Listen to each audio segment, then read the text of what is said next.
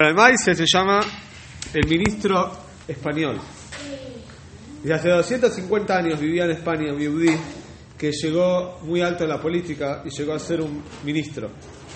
Ahora los antisemitas del gobierno, los antisemitas del gobierno, los que odiaban a los Yehudi, no podían soportar de que haya un Yehudi que esté tan, pero tan alto en el gobierno, y lo culparon. ¿Sí? Y le dijeron, dijeron que él es judío, que él mantiene su judaísmo en secreto, ¿sí? Y por eso los curas lo metieron preso y lo juzgaron. Estamos hablando de una época que todavía estaba prohibido que un judío esté en la política en España, y que la única manera de que, digamos, que pueda ejercer la política era diciendo que abandonó el judaísmo, pero lo culparon de que él todavía seguía practicando bichos.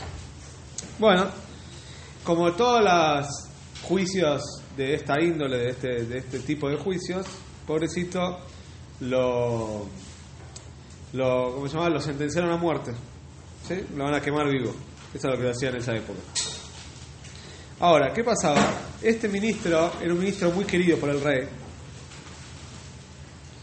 Y a pesar de que estos juicios el rey no podía decidir, porque la iglesia decidía, o sea, los jueces eran curas, y los curas decidieron que había que quemarlo. De todas maneras, en este caso particular, el rey pidió por favor que no lo quemen, ¿sí? Todavía, que no lo, ¿sí? hasta, hasta dentro de un año. ¿Por qué? Porque el rey dijo que este ministro era muy importante y él lo necesitaba para el gobierno. Dijo: denme un año de que yo busque un nuevo ministro y después lo pueden quemar, ¿sí? Yo ya tengo un ministro nuevo. Obviamente que el rey lo hizo a propósito para ver si podía hacer algo. Bueno, los curas aceptaron las palabras del rey y dijeron que lo van a quemar vivo un año después.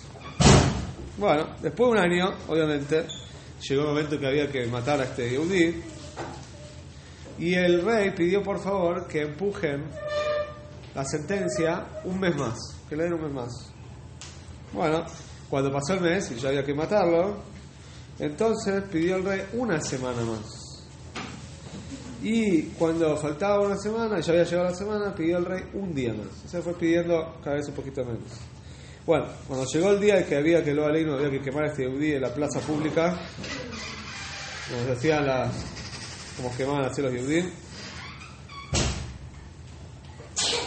y todas las personas estaban invitadas para ver este, este acontecimiento.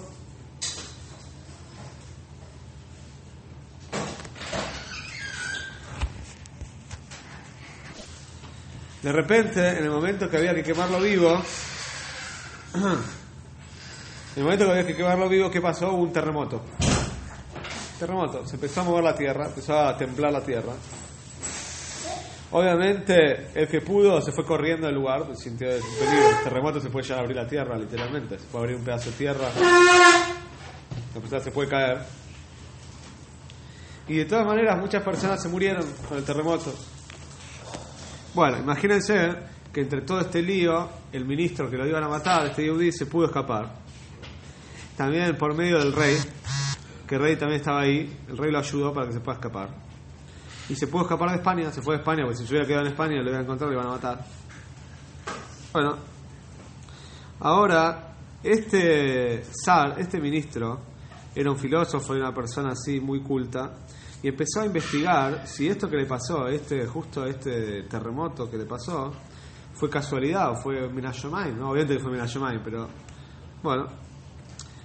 Dice, y empezó a investigar si este lugar es un lugar donde es común los terremotos, podía pasar un terremoto, o es un caso que nunca hubo terremotos y justo, en este, justo Menashomai Menashem hizo un terremoto en un lugar donde no es común que haya terremotos. Bueno, ustedes saben que hay lugares donde los terremotos son comunes y hay lugares donde los terremotos no son comunes. Miami no, en Miami lo que son comunes son los huracanes, sí, pero eh, vientos muy fuertes. Pero terremotos, por ejemplo, en Chile, en Perú, hay lugares, en México, hay ciertos lugares que son comunes. En, bueno, en Buenos Aires, por ejemplo, no es común. Bueno, entonces el ministro empezó a investigar. Eh,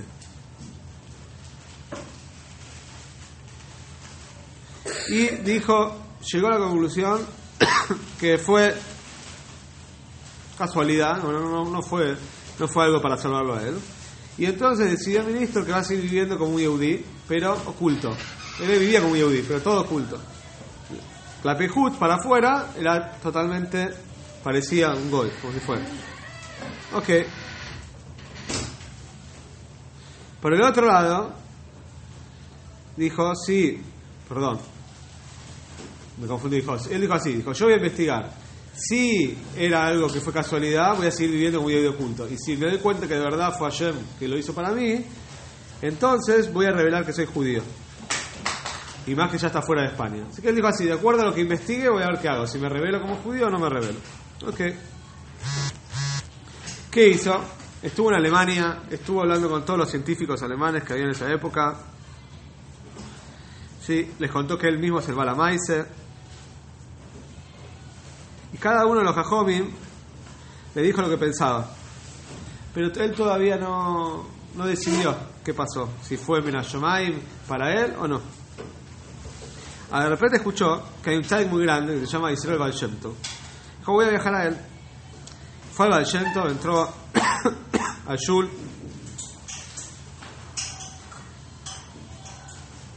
De repente vio a un yehudí que estaba acariciando unos caballos.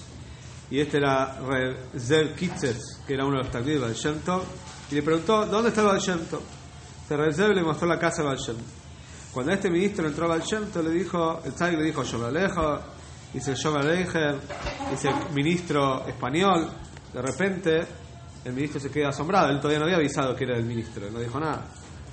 Él nadie sabía en ese momento que era el ministro.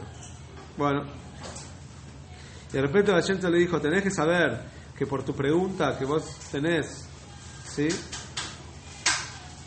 Dice, si fue el terremoto para vos o no, el que te lo va a contestar la pregunta es mi talmid que está ahí en el establo con los caballos.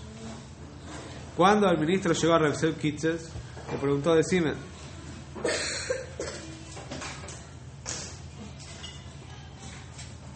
le dijo así, ponete que Hashem cuando creó el mundo dijo que tal día, tal hora, tal año va a haber un terremoto. Dice, está bien, puede ser que Hashem puso que el terremoto va a ser ese día. Pero, le dijo este tal. Dice, ¿no te das cuenta que es, no es casualidad que justo en los curas y justo el rey pudo empujar la, ¿cómo se llama? El incendio, que te quemen vivo, justo para el momento que iba a haber un terremoto? Justo en ese momento. Ni un minuto antes, ni un minuto después. ¿No te parece que es un milagro? ¿No es totalmente abierto? Obvio. Puede ser que el terremoto ya estaba planeado tres mil años antes. Pero justo que te iban a quemar vivo en el momento del terremoto. Entonces este señor realmente se da cuenta que Hashem lo hizo para él. Y de ese momento empezó a vivir como un yehudí abierto, o sea, un yehudí revelado. Y se hizo un Hasid del Valjento.